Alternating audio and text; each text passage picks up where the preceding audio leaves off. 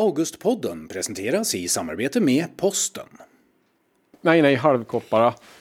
Också Det, en är- det här är för mig. temuggar, men Halvkoppare. ja. Det räcker, tack. Jag är en sån där som inte... Alltså jag måste i princip sluta dricka kaffe redan den här tiden på eftermiddagen för att jag somnar inte. Nej, Dricker jag kaffe sent på kvällen så är det kört.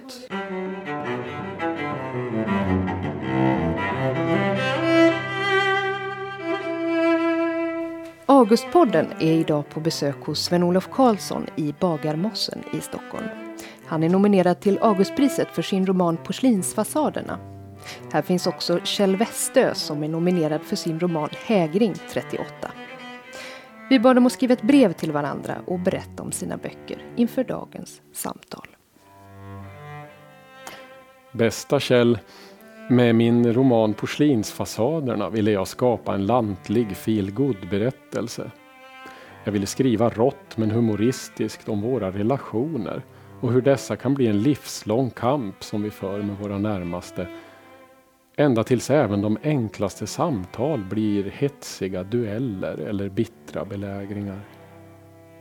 Och jag ville måla upp de spännande, ibland nästan för spännande gårdsauktioner där min familj brukade ropa in nästan allt som vårt hem behövde när jag var barn på 70-talet. Auktionerna fick landsbygdens lösöre att cirkulera mellan gårdarna tills alla hem innehöll något från allas hem. Och jag ville ha tonvikt på kvinnor och barn. Min bok skulle handla om livet och livets början. Men vartefter jag skrev boken så kom där in en hel del död och elände också. Ja, döden slingrar sig in i intrigen genom Saga Silvers syner och sanddrömmar.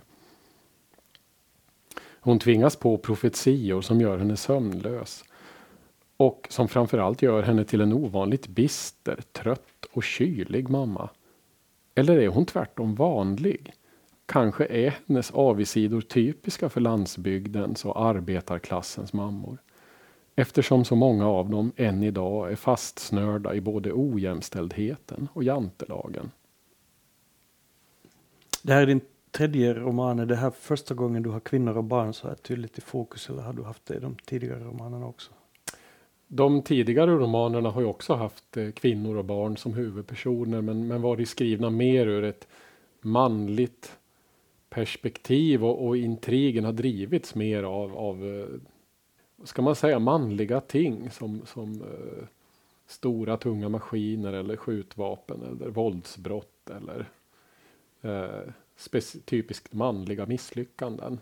Mm, känner jag igen Mm. viljan att skildra det. Ja, Uh, vad, vad fick att den här gången då känna att nu vill du sätta fokus på, på kvinnor och barn? Och relationer. Ja. säga, för det är jättestarkt det här med relationer i Ja, romanen. och det, relationer var centralt i de tidigare böckerna också. Utan det var väl det, det att jag ville byta rekvisita förråd kan man säga lite grann. Jag jag ville bort ifrån alla dessa traktorer och skördetröskor och laggårdar och hagelgevär och, och brännvinsflaskor som var så tydliga i de tidigare böckerna. Eh, och sen så hade jag skrivit ganska länge på det här romanmanuset med den här färgstarka, lite lömska, högljudda pappan i centrum som står och utropar på auktionerna. När jag insåg att det kanske vore intressantare att, att skildra en person som står i bakgrunden i den här livliga, brokiga familjen. Det vill säga den här, den här stoiska, tystlåtna modern. Som jag tror är något många läsare kan känna igen. Hade du från början klart för dig att Saga Silver till exempel skulle ha det här märkliga draget att hon är synsk eller att hennes barndomsväninna Edla skulle, skulle vara dåre för att uttrycka det rakt. Jag började fundera nämligen, just sådana drag i berättelsen fick mig att tänka på har du i likhet med mig älskat latinamerikansk magisk realism i din ungdom eller centraleuropeisk absurdism eller något i den stilen? Båda dera får jag säga. Ja, jag gissar. Eh, och sen så från början så var det här en helt realistisk berättelse.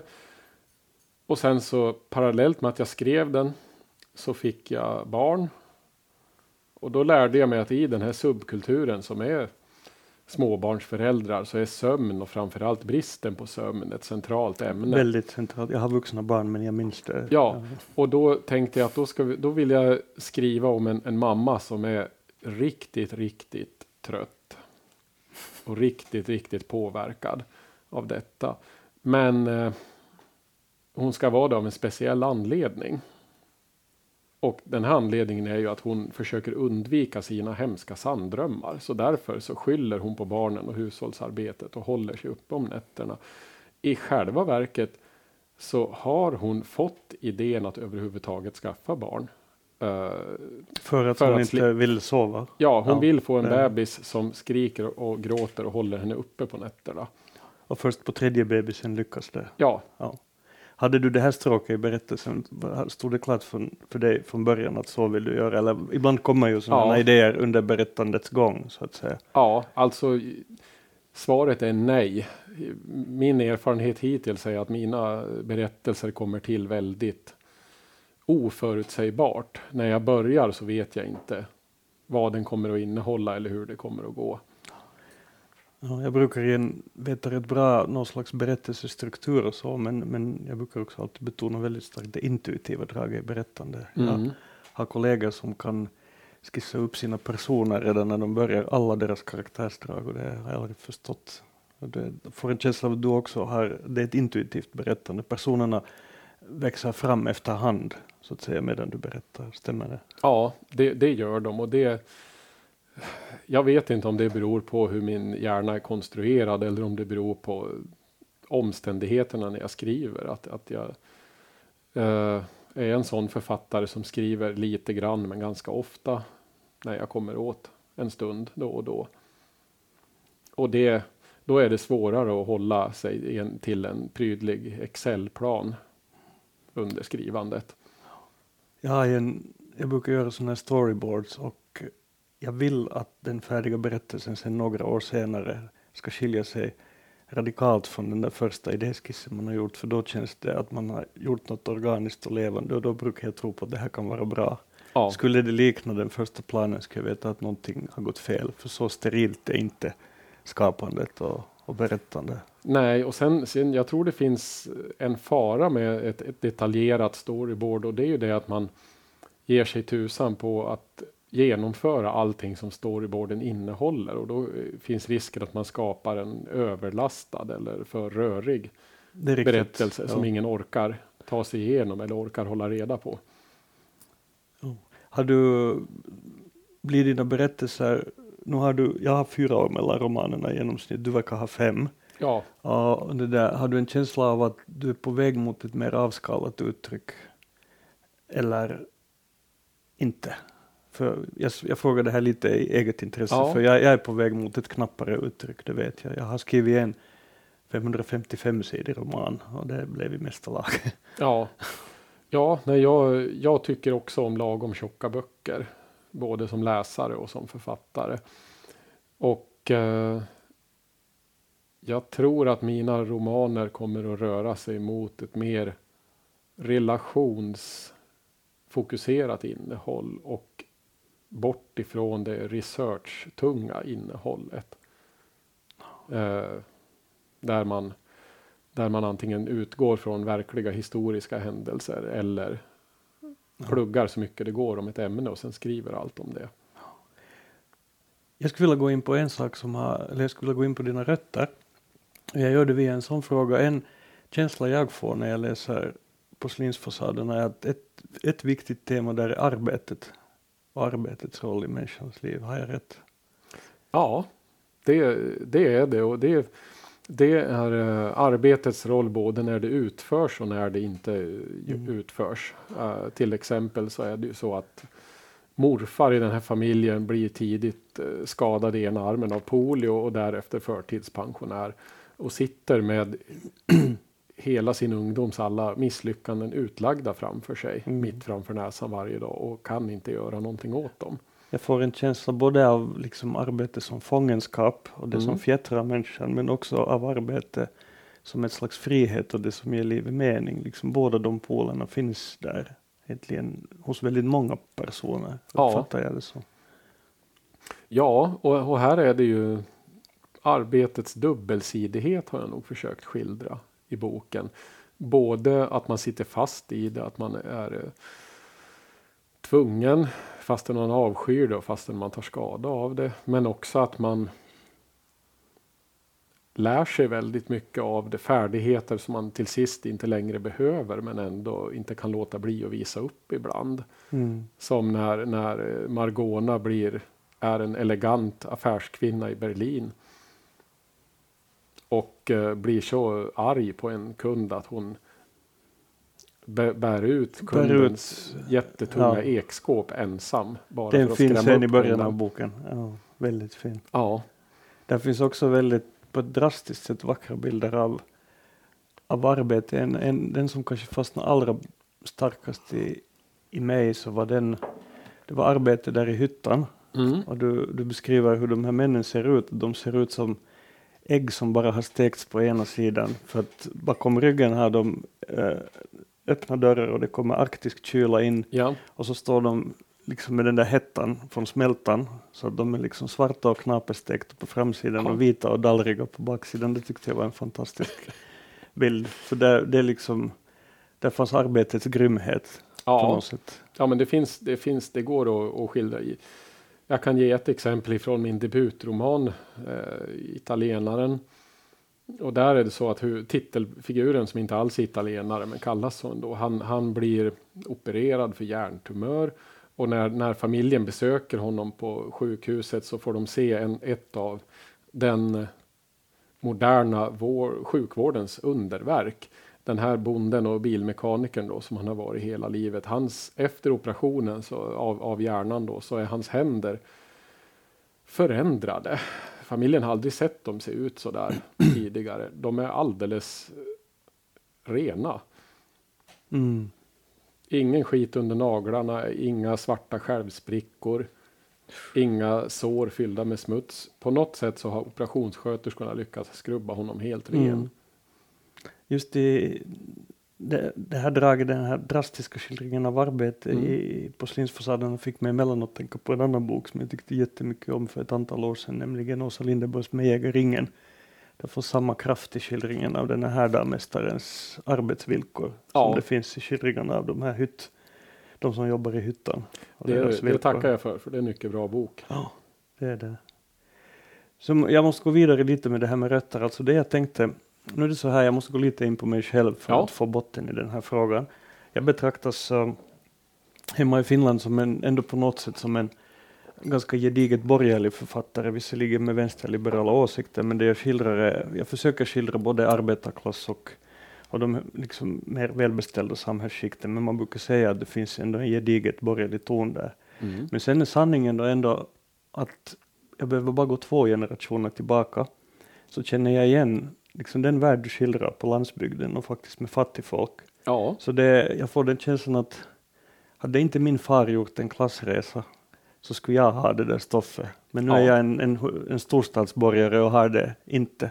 Att det, och, och här kommer själva frågan, alltså det här är då, du är från Västmanland och det är liksom, det här är saker du känner till in på bara skinnet, får man en känsla av när man läser. Ja, det stämmer. Jag har uh, vuxit upp i en mycket liten by på landsbygden. Min familj var bönder. Så Ja, bland annat så gick vi ofta på gårdsauktioner och ropade in handdukar eller lampor eller madrasser eller vad vi nu behövde. Eftersom det var närmast helt enkelt. Och överlägset billigast också. Och dessutom ganska underhållande. Om inte utroparen mm. blev för otäck också. det är något med den där världen. Jag har den kommun i Finland där jag har sommarstuga och det är faktiskt inte bara vistas mellan midsommar och augusti utan typ mellan mars och november. Att det är liksom, jag är nästan halvtidsboare så har mm. jag fått frågan att skriva om oss, skriv om detta. Ja. Och då vet jag att jag kan och känner mycket men inte på det här sättet. Det, skulle du kunna tänka dig som motvikt att skriva en utpräglad Stockholmsroman?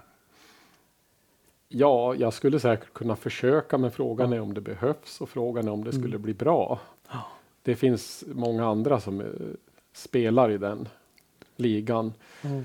Uh, Och skulle jag skriva en Stockholms roman så skulle den eh, boken nog ändå visa sig efterhand handla om eh, inflyttade bönder. Ja.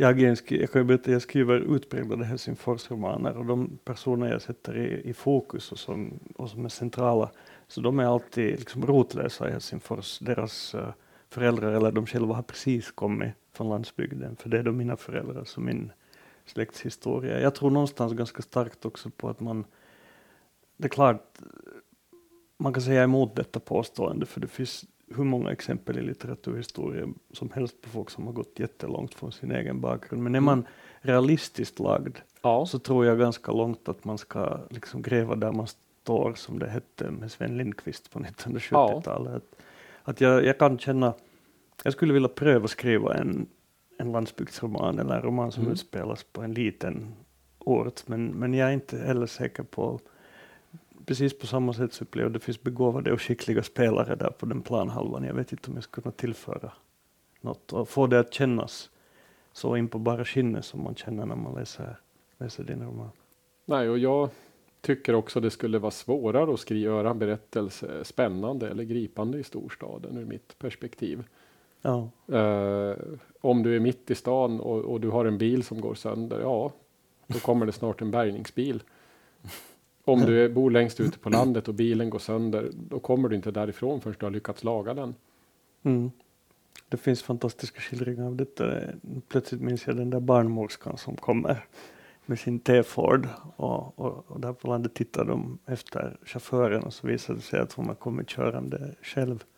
Ja, långa, långa, långa vägar för att förlösa ett barn. Det är sånt som man som storstadsbo inte tänker på. nej, är- En, en sista fråga då, det här är en jättedum fråga, jag brukar själv bli jätteirriterad när jag får den och därför hämnas jag nu med att ställa den. Eh, har du någon av, ett myller av människor, det är en roman faktiskt med Mm. jättemånga liksom starka karaktärer. Har du någon karaktär som du på något lite överraskande sätt är, är jättefäst vid, någon favoritkaraktär av dessa? Eller är det just Saga Silver som du talar om i ditt brev till mig? Ah, jag skulle nog snarare säga att då är jag i så fall mest eh, fäst vid, vid hennes dotter Margona. Margona.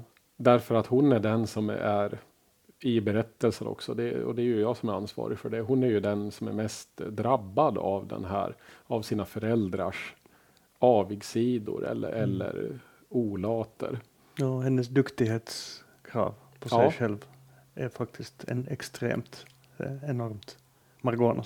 Ja, och eh, jag, jag tror att det där är en, en typ av person som är ganska vanlig och som eh, man nog kan känna mycket starkt för.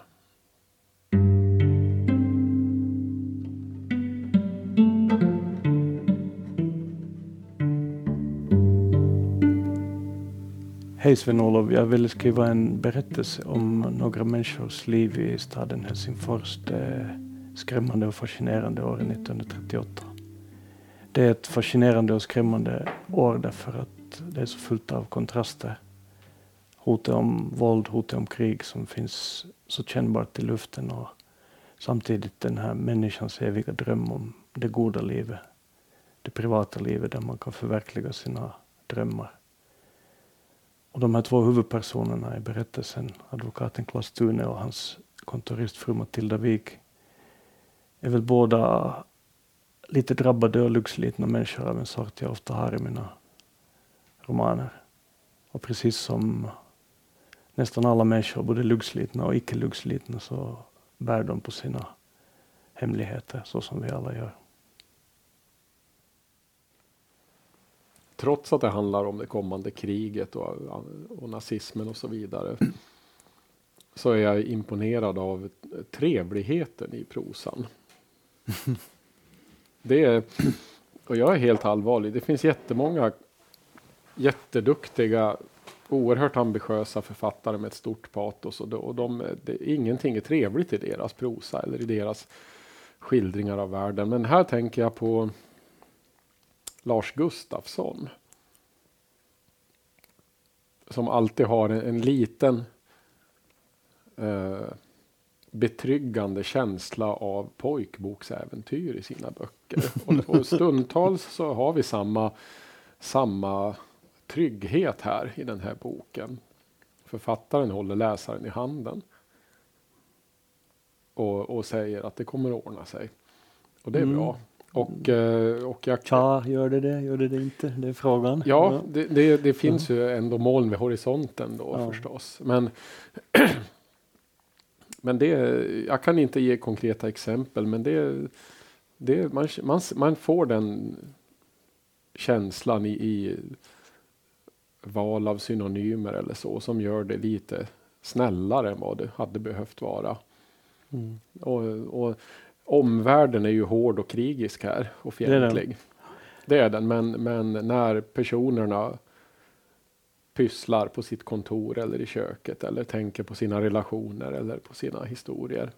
Så då, då finns det en, en, eh, en värme som gör att man som läsare känner för dem. Du, du träffar på något sätt en av grundförutsättningarna och, och ett av grundmotiven och faktiskt också en av de viktigaste utmaningarna när jag skrev den här boken. Mm. För det är ju precis som du säger det, 1938 är det ett fruktansvärt hotfullt och våldsamt år. Mm. Redan andra världskriget har visserligen inte brutit ut men spanska inbördeskriget pågår. Stalin idkar förföljelse i Sovjetunionen och ordnar skenrättegångar i Moskva, Nazityskland håller på att visa, liksom börja visa hela sitt fulla Ja, ansikte redan. Men samtidigt, och utmaningen var då, att samtidigt kan de här människorna som lever i den samtiden, de kan inte veta hur hemskt allt ska bli nej. om bara ett år eller två eller Nej. fyra. Så utmaningen var att inte lägga mitt efterklokhetsraster över den här berättelsen. Jag måste låta de där människorna leva där i sin samtid. Och det paradoxala med det där hemska året 1938 är det att där finns, eh, eftersom man inte ännu vet hur vidrigt allt ska bli, så finns där ekonomisk högkonjunktur, Ja, Uh, en stor möjlighet till eskapism, verklighetsflykt hos människorna. Man går på bio som aldrig förr, man lyssnar på schlager som aldrig förr, man går ut och dansar.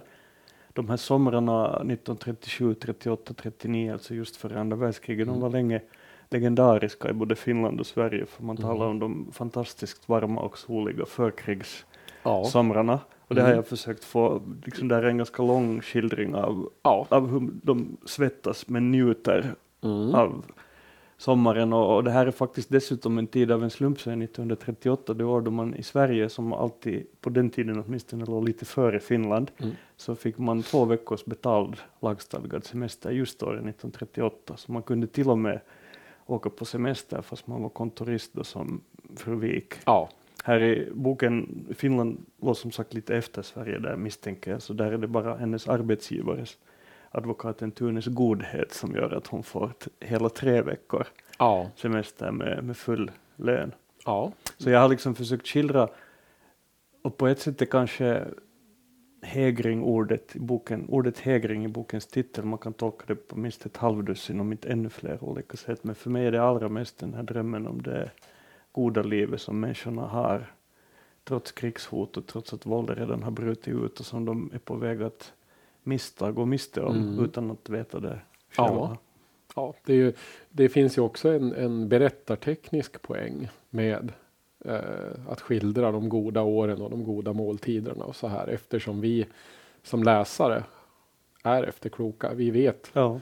eh, Vi ser liksom molnen ovanför deras huvuden så att Ja. säga. Ja, ja. Det är, så det, att, att skriva trevligt är ju också ett sätt att förstärka ja. det hemska som komma Men jag skall. använder ganska ofta en, alltså, man jobbar med språket, eller jag försöker, jag, jag har en bakgrund som poet, jag har Mm. sätt fått i mig från första början i prosaskrivande att jag kan sitta och glo på ett långt stycke och veta att rytmen haltar lite eller tanken haltar lite och det kan handla om ett ord eller en stavelse som är fel. Ja, Så jag är väldigt noga med språket, väldigt noggrann. ja, Och, och i en tidigare roman till exempel som rörde sig mellan åren 1905 och 1938 mm. så skruvar jag upp modernitetsnivån i språket. Jag börjar liksom med ett tonfall som ganska mycket la belle époque, alltså den Ja. gamla tiden. ja, Och 1938 var tonfallet redan i den boken, det här är en äldre roman som heter. Där vi en gång gått.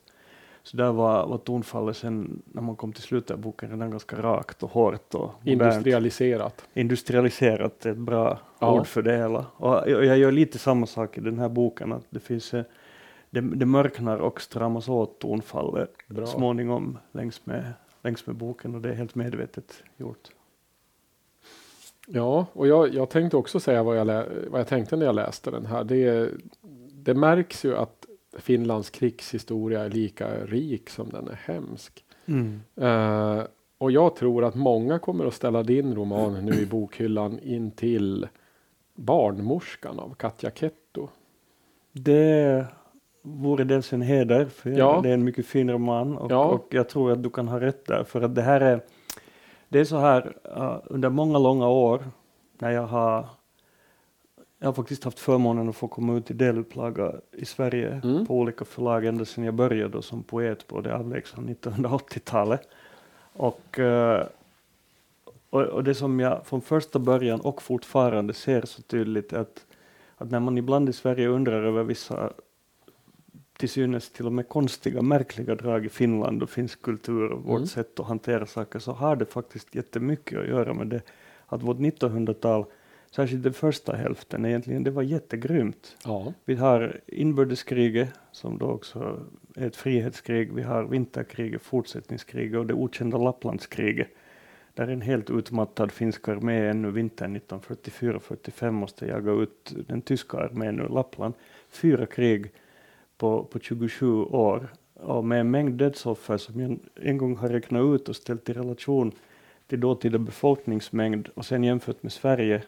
Det motsvarar tänk, tänk dig att ungefär en halv miljon svenskar nu plötsligt skulle dö en ond bråd död inom Ja. loppet av 27 år i fyra olika krig. Ja. Det är siffrorna. ja, Så det har ju satt en, en djup, djup prägel på, på det här landet.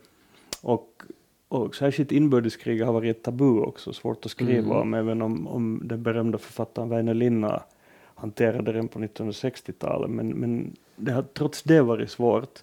Och nu börjar det komma, här skildrar jag ganska osminkat och rakt vad en ung flicka kunde mm. få vara med om, tvingas vara med om i ett fångläger sommaren 1918. Ja. Hon hade varit på den förlorande sidan, den röda sidan i inbördeskriget. ja, Katja Kettos roman Barnmorskan igen skildrar liksom mycket osminkat saker som kunde hända mitt under andra världskriget, Ja. alltså under fortsättningskriget. Och det här är en ändå ganska ny typ av Ja. skildringar. Det har krävts det här enorma tidsavståndet på årtionde efter årtionde kanske för att vi ska riktigt våga se i vitöga vad det har varit. mm. För vad som hände i Finland efter de här många krigen var ju det att särskilt männen, soldaterna, så kom ju hem och teg. ja, De som överlevde, de som inte dog, de kom hem och teg. För det var för fruktansvärt för att berättas somliga saker som hade hänt. Mm. Det här är ju när man skriver om, om krig som har hänt väldigt nyligen och skriver skönlitterärt om dem så får man ju också ett väldigt stort ansvar. Man har ett etiskt För- ansvar. där Et, och- etiskt ansvar för att så mycket som möjligt ska stämma och, och, och, och för att inte ska förringas så att säga. Så hur, hur gjorde du efterforskningar om just de här makt och åsiktsglidningarna som präglade den här tiden som boken skildrar? Jag har läst, läst och läst. Ja, Och inte bara för den här boken. Det här är då, om vi igen tar avstamp i, i det här tunga åren 1918 Mm, då mm. för Finlands del så är det här inte den första utan den tredje romanen där jag dyker in i det året. ja, Det betyder ju att vad gäller research om, om hur Finland har sett ut och hur, hurdana opinioner det har funnits och Mm. allt som har, har liksom skavt mot saker som har skavt mot varandra. Så det har jag skaffat kunskap om genom idogläsning ända sedan tidigt 90-tal. Ja. Så det var då jag började bli intresserad av, av historia. Och, och mitt historieintresse är nog brett, det gäller inte enbart Finland och Helsingfors och, och vår tumultariska 1900-talshistoria, men jag har ju lagt fokus där. mm, Därför att jag är en realistisk författare, jag behöver en miljö att gå jättedjupt in i. Och eftersom jag har bott och levt i Finland och staden Helsingfors mm. Hela mitt liv, det längsta period jag har varit borta i sju månader, så, så Ja. det, faller det sig ganska naturligt att det är där jag borrar mig ner. Det här, den här boken eh, är ju i porten till andra världskriget. Vad tycker man i Finland idag om att Sverige aldrig deltog i andra världskriget? Det är en jättekomplex och mångfacetterad fråga. Jag kan svara på den på flera olika sätt. Vi hade det finns i Finland hos somliga människor en känsla av att vi har fått vara liksom ställföreträdande mur Mm. mot Ryssland och Sovjetunionen för, för Sverige och kanske också då för Norge och för, för Danmark. Och där kan till och med finnas en liten en bitterhet ibland. Samtidigt är man ju i Finland medveten om uh, Sverige, det fanns svenska frivilliga i synnerhet i finska vinterkriget och framförallt under de där krigsåren så skickade vi ju över 70 000 barn som togs Ja. om hand av fosterföräldrar här i Sverige och där, och där fanns ju nog en tanke någonstans bakom att skulle det ha gått riktigt illa och Finland skulle ha blivit ockuperat av Sovjetunionen så var det de här barnen som på något sätt skulle föra, föra landets arv vidare. Ja. Och där, där fanns ju då en, en generositet hos Sverige som man nog erkänner i Finland. Ja. Men, men sen har vi också, jag vet inte om du vet, känner till det här, men, men i finsk press så brukar man be, beteckna Sverige med hjälp av en figur från, från Kalle Anka. Mm. Kan du gissa vilken? Nej. Alexander Lukas. Ja. Vi kallar er för Alexander Lukas, för här går allting alltid så bra och ni undviker krigen. Och, och vi är mera då som Kalle Anka som springer med huvudet in i väggen. Och,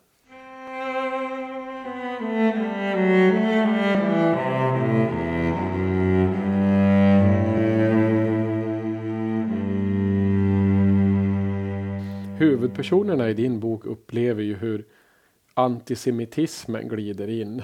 Eh, eller till och med rinner in i vardagen som ett gift skulle jag mm. vilja säga. Att det känns som ett gift som alla tar till sig väldigt lätt och snabbt. Mm. Ser du några paralleller till nutidens normalisering av rasistiska och fascistiska Mm. partier runt om i Europa? Vi har eh, NRK klipper bort kritik mot Framskrittspartiet till exempel. I Skavlan. Ja, i Skavlan. Eh, igår såg jag en debatt i SVT där SVT försvarade varför de väljer att inte kalla Sverigedemokraterna för ett rasistiskt parti. Mm. Det kallar jag en normaliseringsprocess. Ser du paralleller till vår Ja.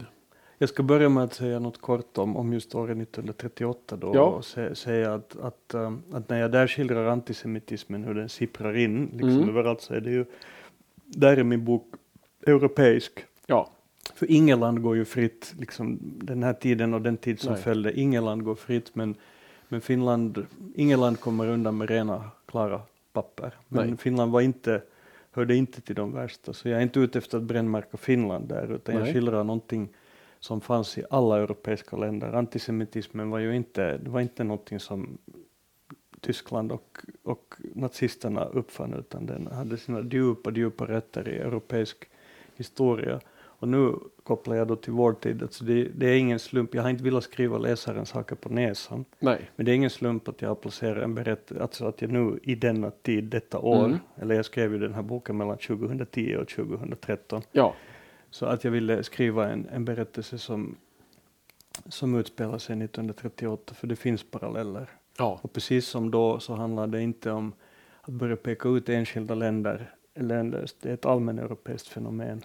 Och du talar om gränser som förskjuts. Den största negativa överraskningen och största sorgen eller chocken de senaste tio åren för mig, om jag tänker på det politiska klimatet i mitt eget land och på hela kontinenten, här Mm. i Sverige också, det är hur det plötsligt har blivit liksom tillåtet och liksom nästan accepterat att säga och till och med göra saker som jag i min naivitet med min 1960-70-tals uppväxt, jag är uppvuxen under den här eran som ofta beskrivs med ord som Woodstock eller vänsterhegemoni. Eller, Ja. Och jag trodde aldrig att, man, att, att det här språket och den här brutaliteten och, och liksom rent fascistisk tankegods skulle komma tillbaka med sån kraft som det har kommit tillbaka i Europa.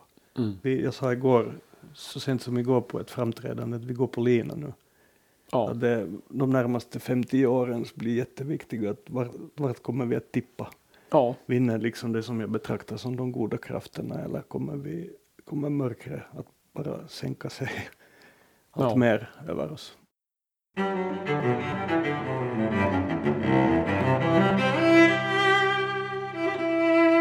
Augustpodden produceras av Fascinera för Svenska Förläggareföreningen. Producenter är Inga Ramsten och Isa Andersson. Augustpriset presenteras i samarbete med Posten som är en del av Postnordkoncernen.